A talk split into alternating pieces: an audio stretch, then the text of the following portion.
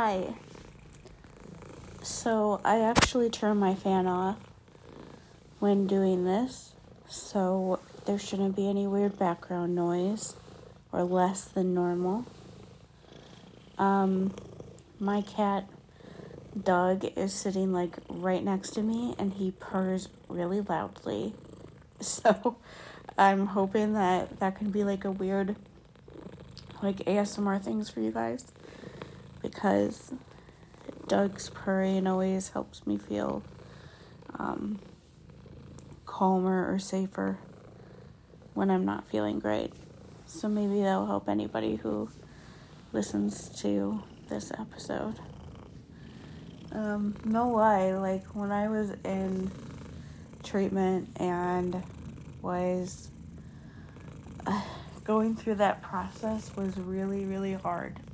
Um, so I I used to have Doug like come up on my bed when I would come home and would sit there and pet him and listen to him purr to kind of um, I wouldn't ever I don't usually take naps like for a long time, but sometimes I'll like close my eyes and rest for like a half hour or something.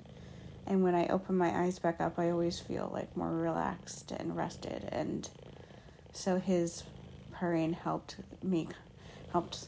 It was weird. Like his purring and petting him would help ground me after that. And would help me be able to like calm back down. Um, yeah, I've just felt like I know I've said this for the last like week ish, probably the last month, honestly, when I think about it. But I've just felt like weird lately, like the last three nights. Um, it's been harder to fall asleep than normal. Like, usually, I just, like, usually it takes a little bit for me to get comfortable and everything, but it usually doesn't take longer than, like, um, like a, a half hour or something for me to go to sleep. Um, and the last, like, couple nights, like, I'll go to, I'll be, like, really tired.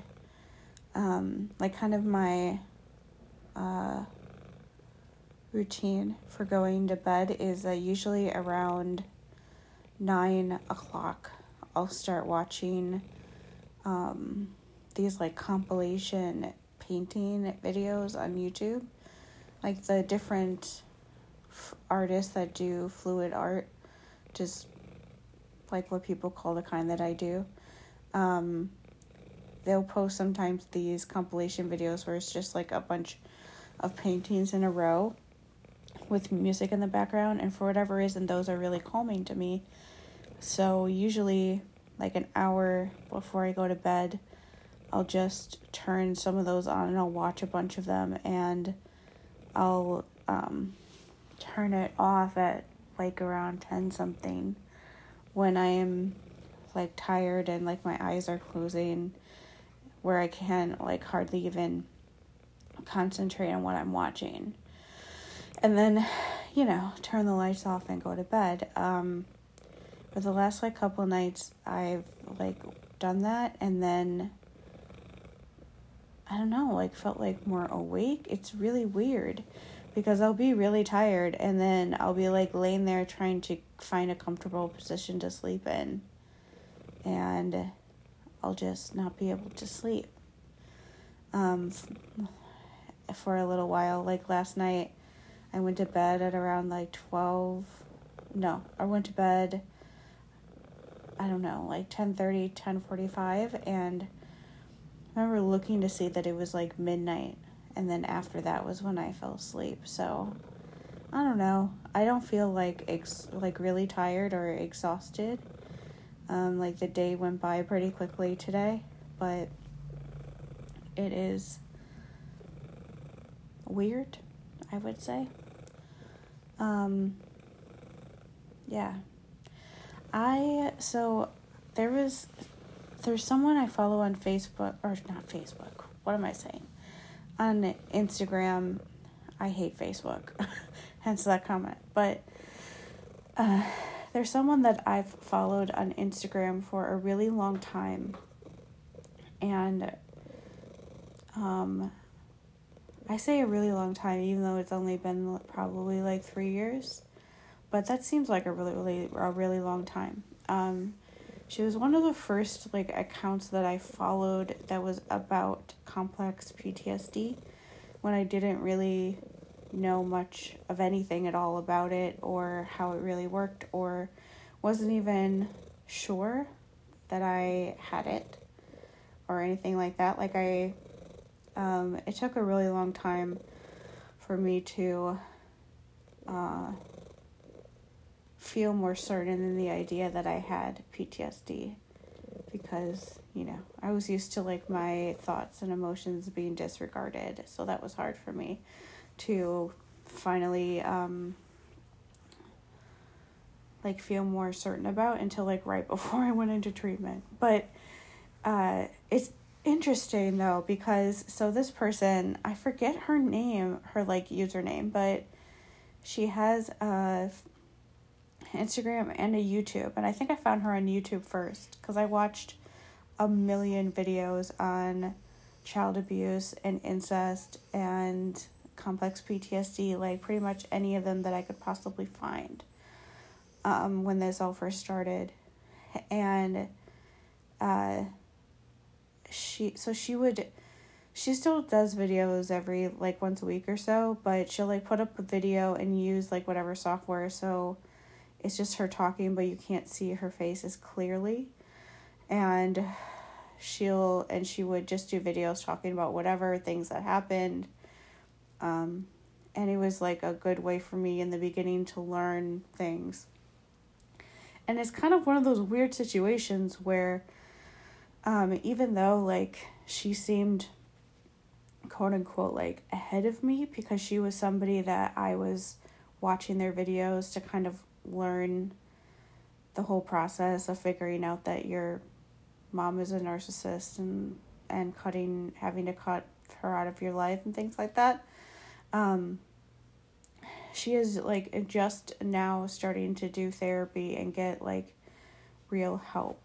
Um, so it's one of those weird situations where I started watching her when I didn't know anything, but then ended up, but now I've, um, I got help sooner, so I started following her, looking to her for help, and now I'm like finding myself giving her advice.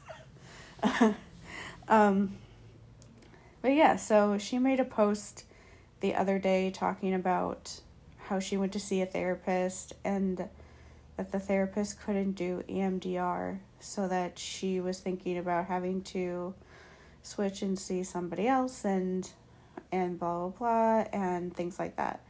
And um uh, we talked a little bit in her comments and she was asking like oh can you guys tell me like what kind of stuff you did and my response was basically a long thing of saying that like just because she can't do EMDR doesn't mean that you necessarily have to switch to another therapist. Like you can um EMDR isn't like everything. Like you can it really depends on each person and what you need.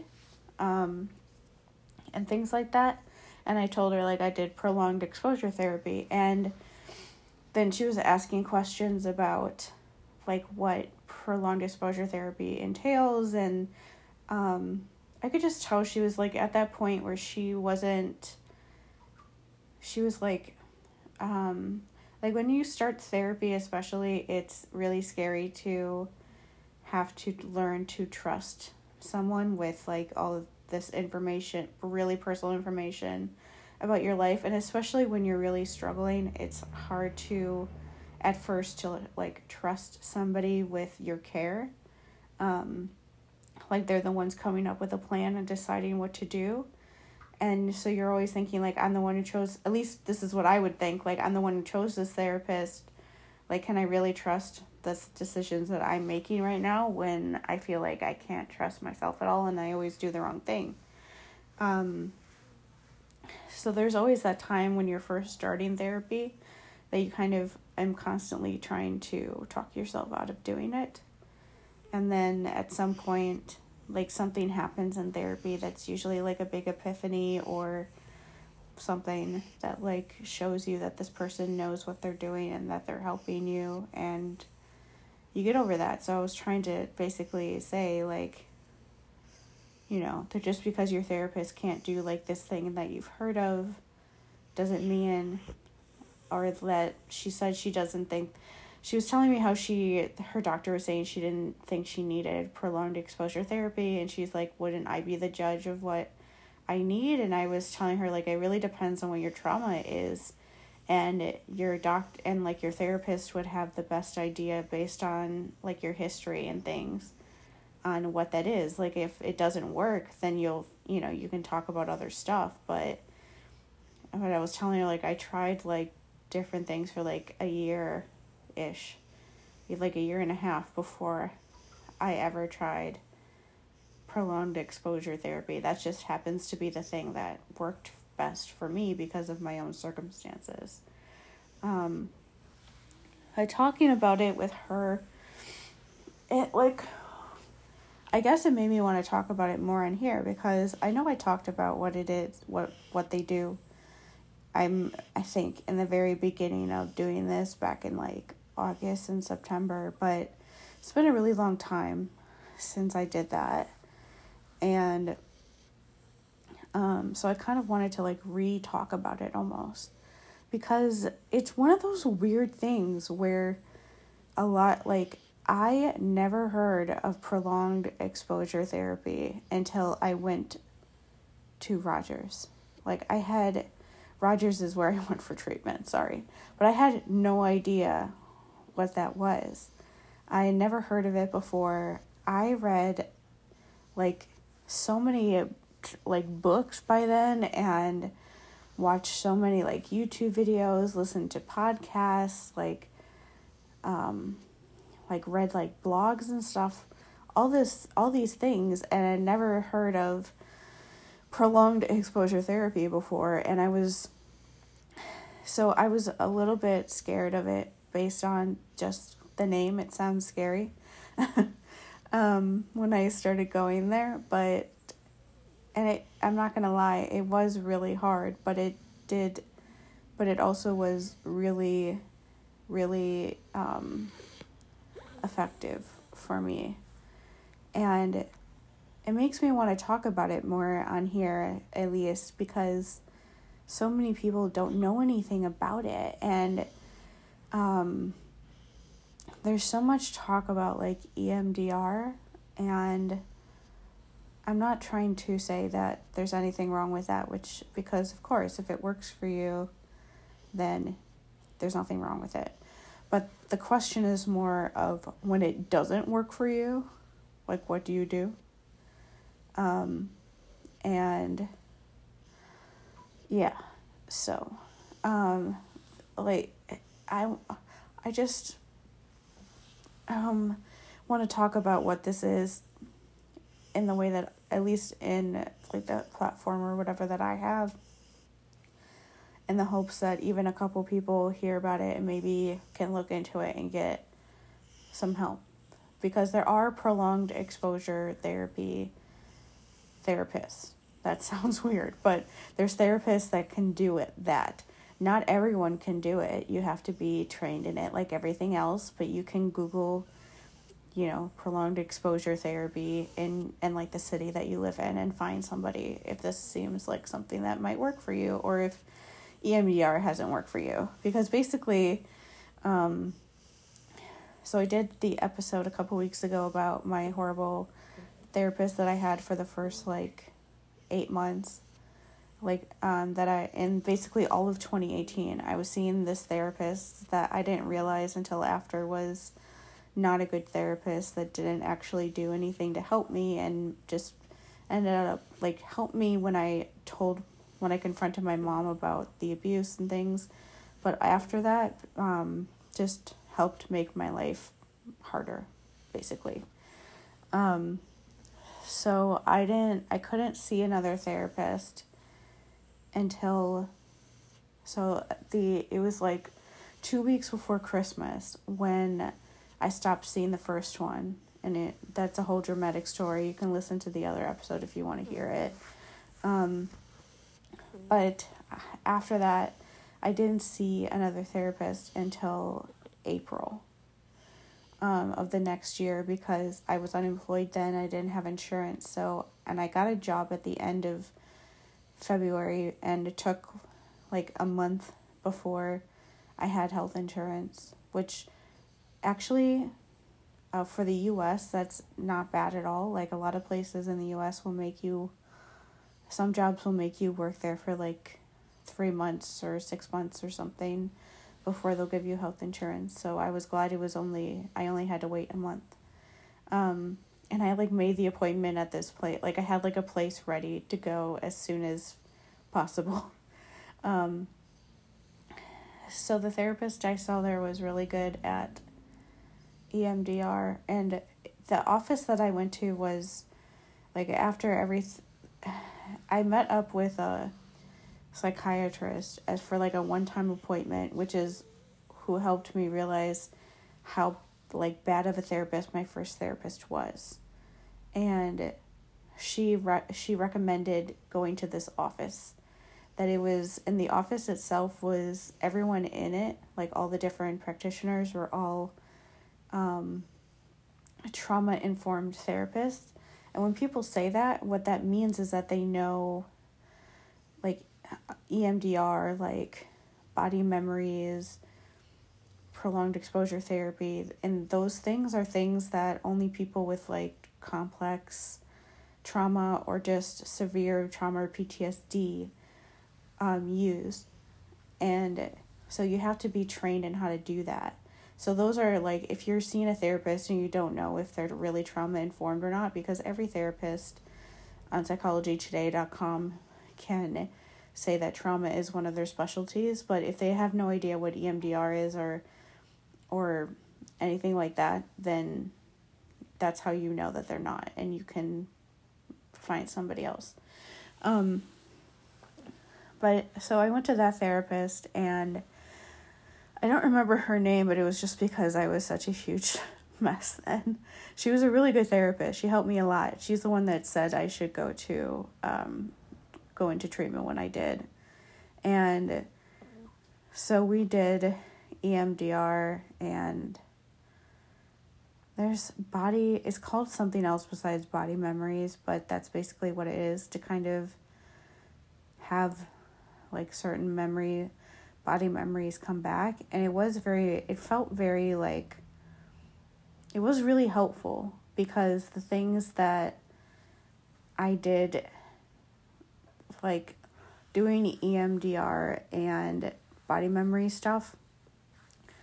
Um, like a couple more little things, like little things and memories came back, and that just kind of helped put everything together once I was in treatment. It would have been a lot harder, I think, for me to remember everything that I did when I was in treatment without doing that. Um, but basically, when I did EMDR, I would do it, and for like a week or so, like for a week about after I did it, I would feel better, like not as depressed and horribly sad as I usually would be. The like suicidal thoughts wouldn't be there as much. And but then after like a week or so, I would just go back to how I felt before, but because the EMDR tended to help you remember things, I would usually have a little bit more details, so I would just end up feeling even more depressed than I was even before I did it. Which is when my therapist was like, okay, I think you need to go to um, this place uh, to go to treatment at Rogers, the name of the hospital I went to. I did outpatient care, but still. Um, because the EMDR and stuff wasn't like doing EMDR is supposed to help you um, help the like depression side of PTSD and help it help make it easier for you to like function in life. So you can work on like the other parts of it but it wasn't it was only helping for like a week at a time and then it was just i felt like worse than what i did before. Um so if you've done emdr for a while and you're kind of having similar experience um yeah maybe listen to this so prolonged exposure therapy it's not nothing that you do with like in like the mental health world where you go to therapy and do like a certain modality to try to like better yourself is easy. Like the whole concept of ther- going to therapy to talk about the things that you've never dealt with um, is hard just by definition. But um, prolonged exposure therapy definitely is not easy. It's really hard. And like one of the things that they said to us when I was in therapy or at the beginning of treatment um, was like it does kind of feel like you're torturing yourself, but that you have to, but if you continue on, it does work. And yeah, that's very much true. Um, I honestly think that the one of the best things in when I was in treatment was that we had like a group thing every day. I forget what time. It was always after lunch though, for like an hour where everyone would be in there. And there was like some when you're there for a while, like I was there for like 6 weeks and then they have to like step you down to only being there for part of the day. In the beginning, I would be there from like 8:30 to like 2:30. Um but health insurance companies are horrible and they will only pay for somebody trying to make their lives better for so long before they threaten to not pay anymore.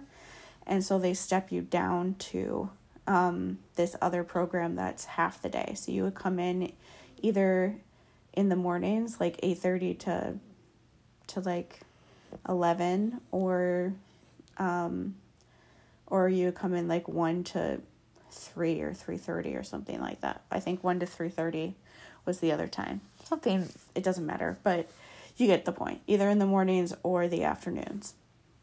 Well, the people that are still like just starting are there for, like all day still. Um, so when I first started, there were two people that were there that had been there for a while that were one was in like the mornings and one was in the afternoons and um one of them like graduated from the program after it. I'd only been there for like two days. And they talked about like how much progress she made and things like that. And the other one left after about uh after a couple weeks, but seeing the two of them like talk about how I know it seems crazy to do what you're doing, but it really does work and I do feel better and things like that. Um made a like a big impact on me and it it's weird because I know that when I was leaving, um, like when I was leaving the program at the end, that there were like new kids there that um, I was doing the same thing for, that they saw that I was doing better and was improving and things like that. Um, and I probably was the same kind of thing like, well, if she will feel better after going through this, then I can handle it kind of feeling. Um, because the basic thing that you do with prolonged exposure therapy, like they have you make a list of, I forget what they call them, but they're they're all exposures. But the general idea behind it is that the things that trigger us, um, we avoid like looking at them or um, anything like that and the more and more we avoid things that trigger us, the less and less things in life we can do. Um, so the idea is to expose yourself in this like safe setting where there's a therapist and other and other people. Like there's a like even though you have a therapist at this place that I went to, there was multiple other therapists there's always like somebody that's like the therapist boss kind of overseeing everything they're doing Um, even if you see someone who just does this in a private practice, but anyway, so you you you do this in a safe setting so that um, and kind of do it little bits at a time to kind of rewire your brain.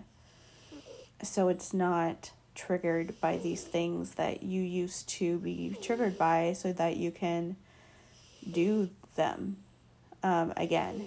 And like an example of that would be um, like when i first started one of the um, one of the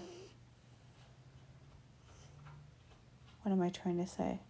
Oh yeah, like I think the two first um, ones that I did was to look at the album cover for Born to Run by Bruce Springsteen and um and the Killers CD, like any Killer CD, um, and to read facts about suicide because then if whenever I would just hear the word suicide or people would, just mention things about it, it would trigger me.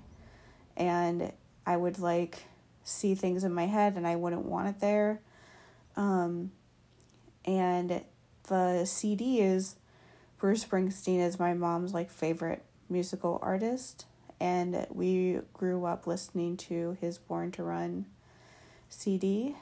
Um, so I hadn't been able to listen to his music, even though I actually really enjoy his music for like for a while at that point. And my dad loved I loved the Killers too, but my dad actually really liked the Killers.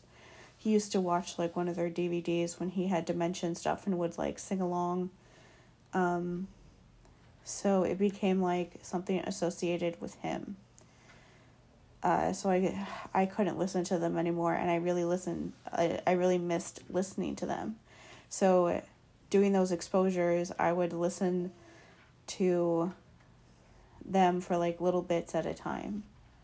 Um, I forget how long, like um, like thirty seconds and or a minute or a minute and a half or something like that. in the longer, and I would write down every every time I did it on a scale like how basically like upsetting it was, like how much I panicked. And as the numbers got lower and lower, like when you got to like down to like one or zero, then you know it wasn't triggering you anymore and you could move on to the next thing. That was the basic idea of those. Like, I remember that the album cover ones took a little bit, but they didn't take as long. But there were some of them that I never even got past. Like, there was one that I was trying to do about like the whole thing with food and texture and how there's so many things that I can't eat. So I was trying to force myself to eat yogurt with like fruit and stuff in it because that's one of those things I can't eat, but I couldn't do it. Um, so, um, so there's that. And, uh, like I did it for a while and my therapist was like, you know, you, we don't have to do this if, if if this isn't something that's super important to you, obviously you can just not eat this kind of yogurt. You'll be fine. And I was like, oh, thank God, because it was, yeah, it was basically making me miserable. but there were some, like, just for an example, um, loud noises, and especially like angry sounding noises, is something that has always has always bothered like been a huge trigger it still is like I did an episode a couple days ago talking about how someone having a three second confrontation with me sent me like off like being scared for hours on end. so, um, and that includes music. Like, it's one of those weird things because I talk on here about Chester Bennington that I, it always like defied me how much I always liked Linkin Park because they had the like he would scream in some of the songs and I couldn't handle that with any other music artist. Like any other artist like that who would scream and yell and stuff, I would get really scared and I would turn it off. And sometimes with those songs, the like the some of the songs that he did that in I didn't really listen to or didn't like when I was younger because they would still be too much for me. Um, but I think that with him, I think the fact that his lyrics were like real and authentic and exactly what I was going through is why I found myself listening to them still um, and enjoying their music still. Um, but yeah, it makes sense like why One Step Closer is the song where they he just yells like shut up when I'm talking to you. And like I love that song now, but it makes sense why their song In the End was the one that really got my attention and made me really like them because there's no screaming in that song. Um, but yeah, one of so one of my exposures was to listen to like like screaming kind of rock music, like screaming like death metal or whatever you want to think of to try to get rid of that so it's not as bad. Um, and that one was hard. Like my sister's boyfriend listens to like Bullet for My Valentine and people and bands like that.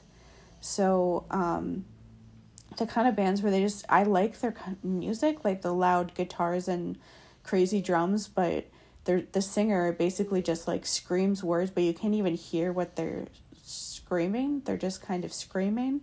I know they're saying words, but it's so you can't even understand them those kind of bands.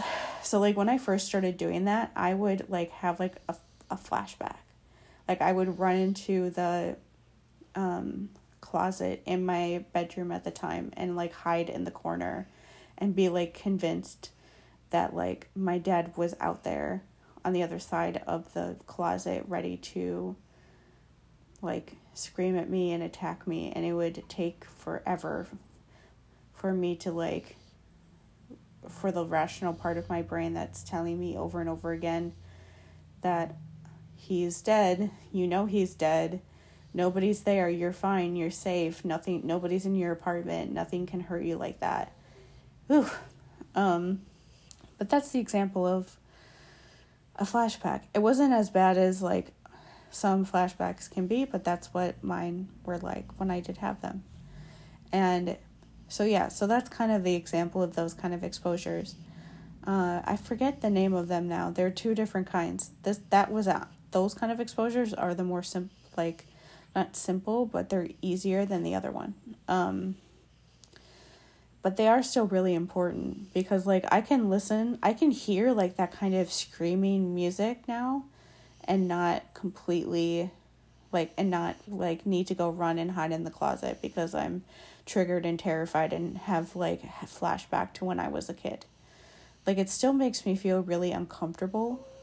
Um like I just feel unsettled and like I need to go there's always this feeling of like I'm not safe and I need to go do something to make myself safe when I hear that stuff, but I can sit there and hear it and kind of sit in the uncomfortableness for a little bit if I have to. Um, and before I couldn't do it at all. And so the other part of prolonged exposure therapy, that's like the more part where it feels like you're torturing yourself, um, is called. A, God, I can't remember what that that this kind of exposure is called, but it will be obvious if you would talk to a therapist about it. But it's where you retell the story of like whatever whatever memories are like doing the intrusive thought thing that like keep popping up and bothering you um they um they they have you like sit down they kind of like turn the lights down um and close your eyes and they have you like tell the story of whatever that memory is as if it's happening like the first time it happened. And they have you even like they you talk about it in like the first person or whatever like it's happening right now. You use like the words that you would have used when it happened to kind of help you get into like the headspace of um the experience. Because like the memory that I had that like some people that I went to treatment with they like dealt with one memory and then moved on to another one. I had the same one the whole time I was there, and it never really got much easier. But um, the one I had was from when I was like nine or ten. So when I go, went through it, I would try to use words that like a nine or ten year old version of me would use instead of the adult words. And the idea behind it is that, like with with anyone who's dealt with like PTSD and trauma and like repressed memories kind of resurfacing um, is that they're not they don't come back in like logical order.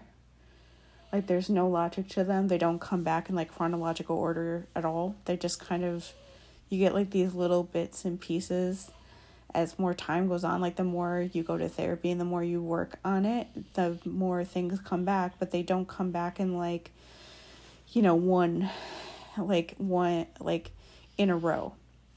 So they're really confusing um like it takes a little bit like you don't really know like what happened when or when this happened or if this is before this or after this. And then and so the idea of doing these that kind of exposure where you retell the story and uh, it helps like bring more memories back just by kind of talking as if you're there in the moment helps things come out. And it also helps like get everything in order in your mind. Like this happened and then this happened and then this happened. Because it just the way of retelling it over and over again just helps you with that and um, so that's what you do.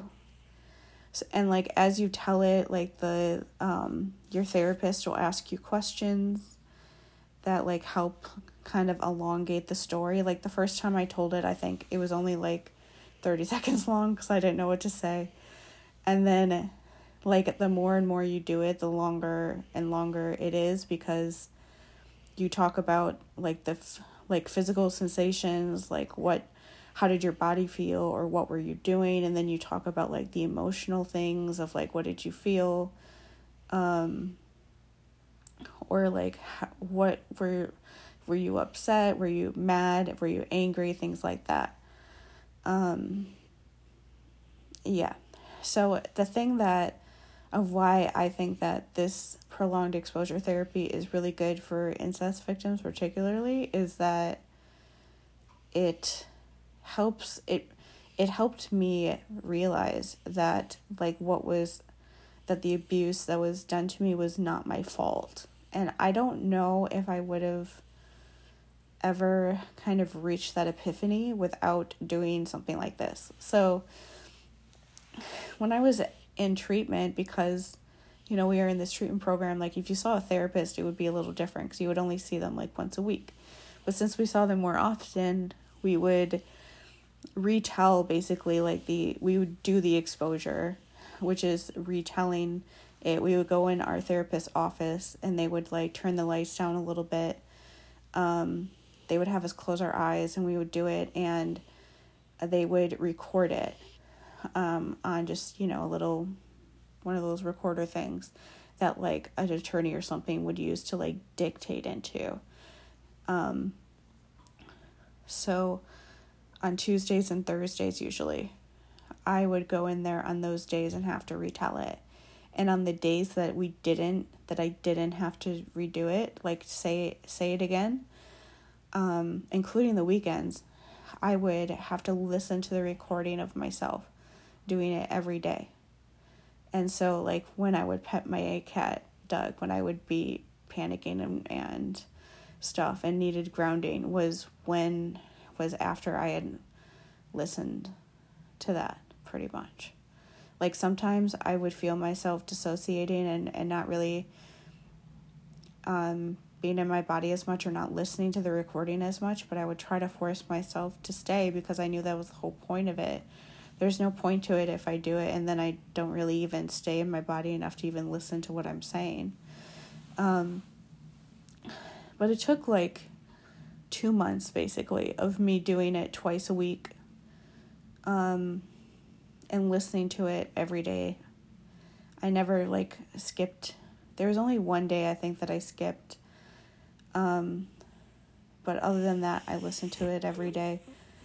And um, it took like two months of that for me to realize that what happened to me was not my fault.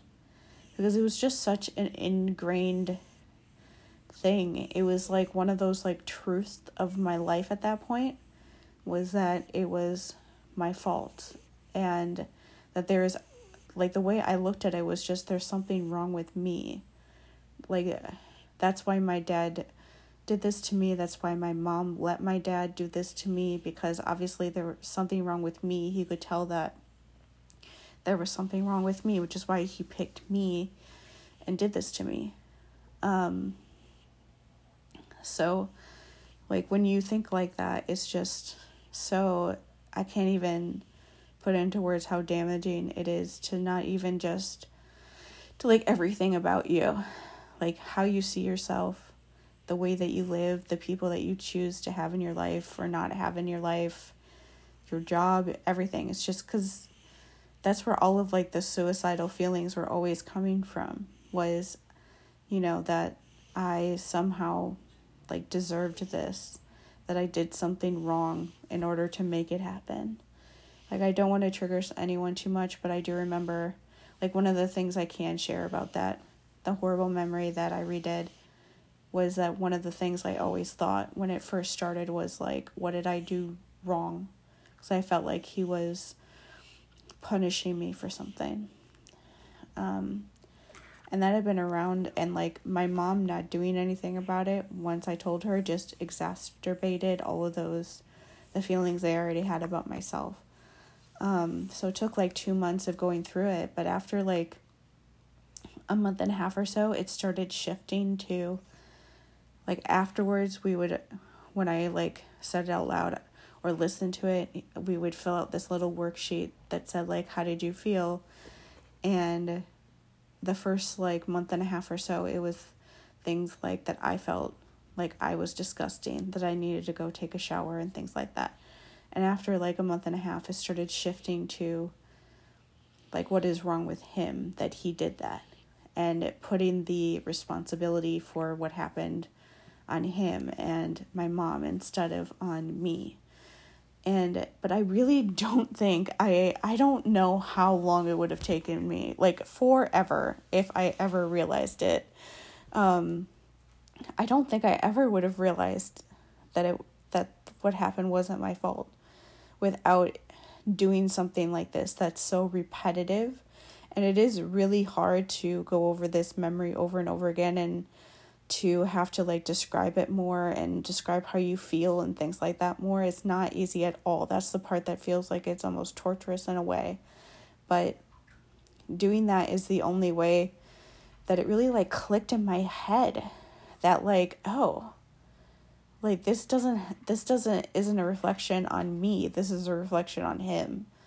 And I really don't think that I ever would have figured that out without kind of being able to go through the experiences of it in that way over and over again and realize like I don't even remember what it was that my therapist said, but he just asked me a question once after one of the visits after like a month and a half. And also it just like started clicking in my head that like, oh, like yeah, why am I blaming myself for this when I didn't do anything to make this happen? It's kind of like the thing that like one thing that a lot of that sometimes happens when um, incest victims are in the beginning of their kind of healing or journey or confronting everything is that sometimes people will have them see like a kid that was the age that they were. Um, when the abuse started to kind of that's that's actually one of the things that triggers a lot of um, victims like incest victims is that they'll ha- if they have kids sometimes when women are pregnant and give birth that can cause it to happen but sometimes when you have a kid and the kid is the age that you were when the abuse like started it like all of a sudden all of the like repressed memories come back and it makes you see because you see this other child that you love that's your bait like even if it's not your child a lot of times it happens when it's your kid but like you know you're around this child that's the age that you were you see how like young and innocent and naive you were and that there's no way you could have done something wrong to to make that happen. Um and so that is a lot of times the thing that like triggers memories coming back or like making you actually tell people about what happened and deal with it because you finally see like how young and innocent you were. So it's kind of like the therapeutic version of that. It's obviously more like that's a complex idea in it in itself. Um, and there's a whole step by step process, but that's why like it's really important that if you want to do this, that you do that with a therapist who can control the environment that you're in so that you because obviously if you try to do that yourself it would be really easy to just make yourself even more suicidal and things like that. Like it is a really good tool though for because before that like when i first started there i felt like i couldn't remember anything that i could only remember like a tiny bit of what happened. And then when i started like retelling the story I heard myself saying these things that I realized that I never realized that I even remembered because they were just I don't know, just like telling it made things like piece together in my mind a lot easier. And like it make it does help kind of things come back. Like um I'm seeing a new therapist tomorrow. Um tomorrow morning at like 9 a.m. actually. And this one is more trauma informed than the other one that I was seeing before. And part of me wants to I don't even know if she's if she knows prolonged exposure therapy. But like if she seems like a good fit, like I would want to um I'm like tempted to almost see if we could somehow do that like over Zoom or something like that cuz I would have my eyes closed the whole time anyway to try to do that with a different thing um, involving my mom because um, yeah that's something else that I've uh, that I like remember a little bit but I don't remember really much from it. And it's pretty um like what I do remember is pretty traumatizing so I almost want to try that to try to like piece those memories together just so I have it where I don't think about it anymore. Because that's the other thing that happens is that once you have like the memories like organized in your brain and you kind of process through how you felt, you don't think about it anymore. Like the memories that the memory that I had of my dad that I spent 3 months working through in therapy. I used to those th- those like memories different parts of them used to just pop into my head like those intrusive memories that would just like pop out of nowhere would just like come into my mind um, all the time like every day more than once a day they would just all of a sudden be there. After i finished with treatment um, that never happened. I've never they've never popped into my mind like that. The only time i ever um, it's really rare for me to like see them again, but it's when I'm trying to, when I'm trying to think about it most of the time. Sometimes like when people if I'm like reading something online or something like that that talk that is using like sexually explicit kind of wording um like really explicit words to explain like sex that somebody was having or it's usually things that take me by surprise. Um like if i'm like if i'm watching a a true crime video and like this happened the other night i was watching a, a video of Stephanie Soo's and the end of the story there ended up being like an aspect of incest in it. And i was wondering if there was going to be because she titled the video that there's like a dark family secret that caused a murder but it i still wasn't like completely expecting it when it did happen so after i watched that i um had like some memories like of that kind of pop into my head a couple times before I went to sleep, but it still it happened like two times and then I went and I went to sleep fine that night and was okay. Um, but like before it would be way more. And so unless it's something like they're talking like really explicit sexual language of the thing that is the memory um, or I'm surprised by somebody talking about someone going through incest when I'm not expecting it to come up in a way, um, then then they would they would kind of like little things would kind of flash into my head, but other than that, they like never show up there. Like the only time I really ever see those memories anymore is if I'm trying to remember them on purpose because I'm just trying to remember a part of it for whatever reason. Um, that's it. Otherwise, I never see them anymore, which is amazing because I used to see it like all day, every day. So, like, that's why I like really advocate really hard for this kind of thing. And like, this kind of treatment is really intense and it's it's very like repetitive and systematic and it takes a long time to go through it. Like not not everyone takes like three months to go through it like I did. Um, like I said, there are other people in treatment that had other that like after like a month or so of working on a certain memory was able to process it and move on to the next one. But um but um uh but it's more of just that I feel like when you're an incest victim or you're a victim of child sexual abuse, particularly, this kind of treatment works really well for you.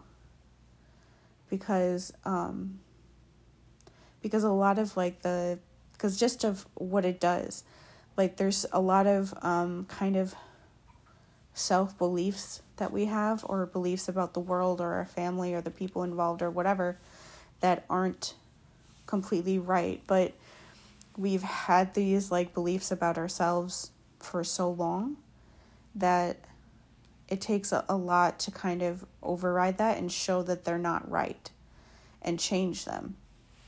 And so something and it's been around for so long of our lives that something kind of like systematic and repetitive and um almost like torturous sometimes, like this, is like the best way for us to really have those epiphanies happen because going through it over and over and over again um, and kind of thinking about different parts of it and makes you helps you realize certain things um, like when i was doing this was like the first time i ever said that i felt like i was being tortured and i like that was how I felt when that was going on. I felt like I was a prisoner and that I was trapped and I couldn't get out and my parents I thought every day that my parents were going to kill me. Um so like but that doing that was like the first time I was able to like put it into words because it's so hard for us to try to sometimes just express ourselves because of everything we've been through.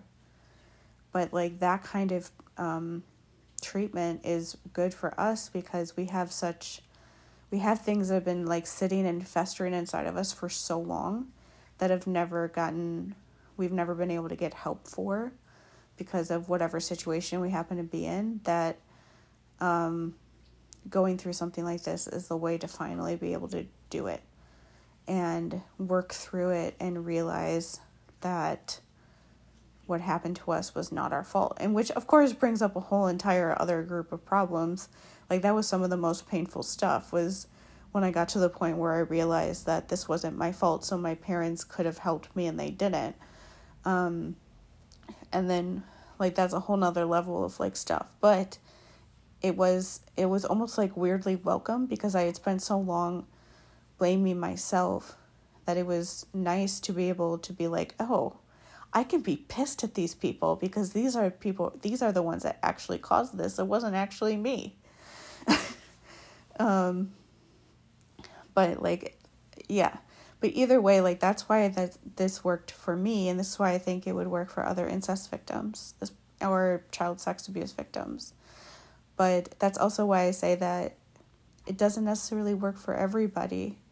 Like that person that I was talking to on Instagram, her mom is a narcissist, so she did go through, you know, everything that narcissists put you through. But from what she has said, she hasn't gone through any sort of sexual abuse um, so I, uh, you don't need to go through like sexual abuse, honestly, to do it. Although a lot of the people that I was in treatment with had, but um, I feel like, like with her, I'm not sure that she would really, um, that it would help her in the same way that maybe like something like EMDR or just like CBT or DBT and things like that might help her deal with her mom and her memories more than something as ex- almost as extreme as prolonged exposure therapy can be for her because and i'm not i hate the whole thing of like oh uh you know people's um people's abuse is worse than mine everyone's abuse is hor- horrible. It's not a fucking contest. It's just different. Like for her, it was more, from what she said, it's more like verbal and mental things fucking you up. Like, like that's kind of like my mom's side of it. Um, and that's why I'm not sure if I can do prolonged exposure therapy for something I have in mind for my mom, but um, because it's more like gaslighting and stuff. But for gaslighting, I'm not sure that that like something where you like are forcing yourself to stay in the mindset that you were when something happened is the same because gaslighting is more like it's more like things happening over and over and over again um and like or like denying your emotions or how you feel or telling you telling you what you should be feeling instead of you being able to just express how you feel and being yourself I'm not sure that, that it works as well with something like that.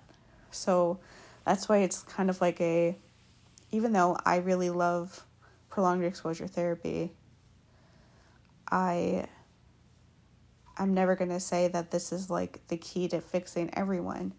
I think it is for people who have like severe, like complex trauma that they didn't get help for for a really long time with like sexual abuse or physical abuse or whatever because we have certain mindsets that we're set in for so long that we don't even realize how to like we don't know how to get out of them. We don't even see it as an option that this can help with. But not everybody um, would get the same thing out of that. But if you listen to this, hopefully you enjoyed listening to this about this kind of therapy. Hopefully in the least it's gotten you to Google it and see what information you can learn about it, see if it's right for you or not. Um, yeah.